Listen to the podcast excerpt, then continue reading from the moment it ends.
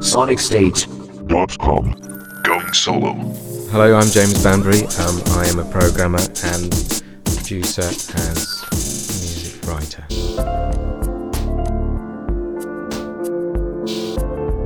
I met Paul Morley um, back in the year 2000 when um, they would they were he was working with the Art of Noise and Trevor Horn um, on the remix album from the, the Seduction of Claude Debussy, which became known as Reduction. It has to be said it's a dream remixing job because there is so much stuff on a Trevor Horn record you would not believe. 120 tracks of stuff which uh, in those days I was running an 8 track version of Pro Tools a thing called Pro Tools Project. And basically I had to reduce these tracks down to 8 tracks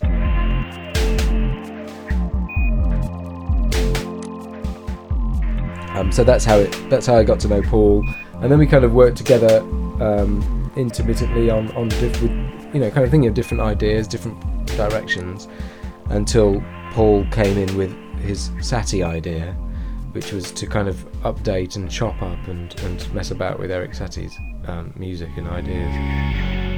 And that's really where Infant Joy started. We did a couple of tracks, played them to a couple of people, and, and, and that really kind of ticked some boxes, so, uh, sonically and musically. So we thought it was a good thing to, to progress and make an album. And we made an album, and that got licensed to Sony BMG in November. We've done a version of Ghosts by Japan, stroke David Sylvian, it being one of my favourite tracks from, from that era. We asked Sarah Nixey to sing it, and uh, I think she's done a, a very good job.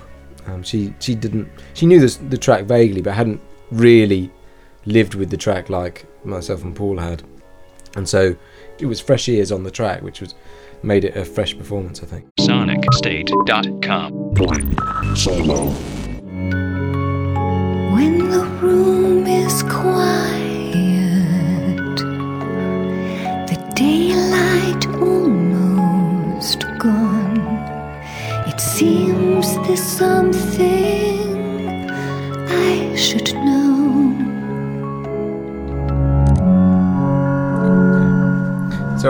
uh, break down as to what the component parts are. So I'm going to start. What we started with was was this piano.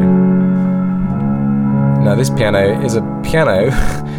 uh, it's a MIDI piano. Um, it's a sample of a samples of of some of a Yamaha Grand um, playing from Kontakt, uh, Native Instruments Kontakt. Um, and that's running through a compressor and then running through um, something I use a lot, which is the TL Space, which is a really, really fantastic and responsive uh, impulse response reverb. And it's at the moment the reverb is a church in Holland. so there's a piano playing in a church, which is quite apt. The bass line, which is the Nord lead, this is my favourite keyboard of all time, of course and then a bit of some drums from Absynth or loop, which is what that is, which is a kind of granular drum sound, and a held pad from Absynth as well. Absynth is another of my handy synths. And there's also some choir samples running initially running from um, Kontakt as well.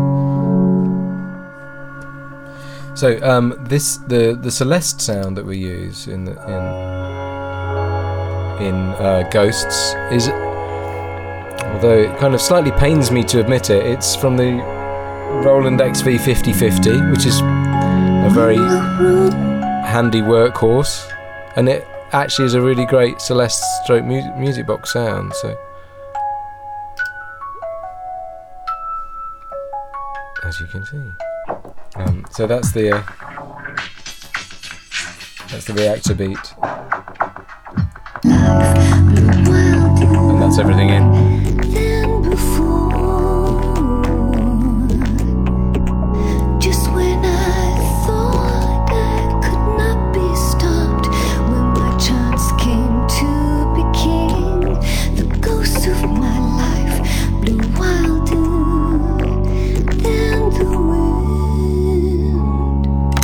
SonicState.com.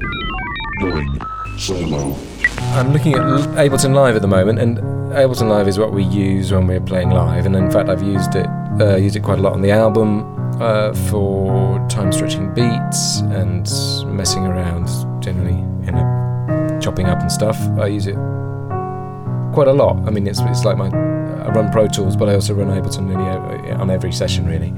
And when we do it live, we use um, um, not the uh, not the arrange layout, the other layout. I can't remember what it's called at the moment. But anyway, it's the one where the little box is. Um, and I had the I have little kind of loops of the whole of the album set up so that at any point I can switch on a loop from an you know one or more tracks.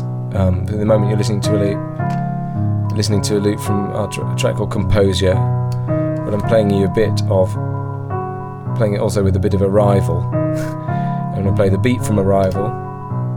Um, it allows you to, you know, kind of mix and and morph and change. I, when I'm running live as well, I've got a lot of controllers. So I've got a tempo control, I've got a tempo knob on one of my controllers, and I can trigger samples from Ableton um, to run, um, you know, various bits of various different songs concurrently. Um, so yeah, that's how I use Ableton. I mean, it, it's really good, really flexible. We can have we can run sets anything from like 45 minutes to an hour and a half. We just hang around a little bit more in each part. so we're not. It's not when. I mean, I've done live shows where I've been running Pro Tools, but um, obviously that means you're just basically going from A to B. Um, and the tr- tracks are always the same tempo and the same length, whereas with Ableton you can move things. It's much more fluid. It's kind of like live remixing of your own record. It's, it works really well. Plug the in.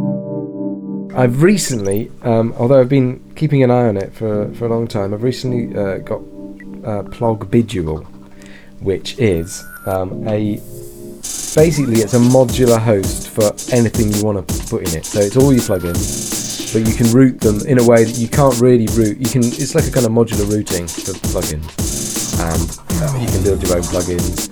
You can you go right. You can go right to the core of um, you know kind of programming and um, object-oriented sound programming. It's a bit like Max, but um, it's somewhere between Max and the normal, um, you know, something like Logic, I suppose. Um, but it's really, really great. P L O G U E, Bidule, B I D U L E, and they're Canadian, I believe. It, there's a prison door sound effect. I'll play you the prison door sound effect, and it can be the closing of our talking about this track. There you go, prison door.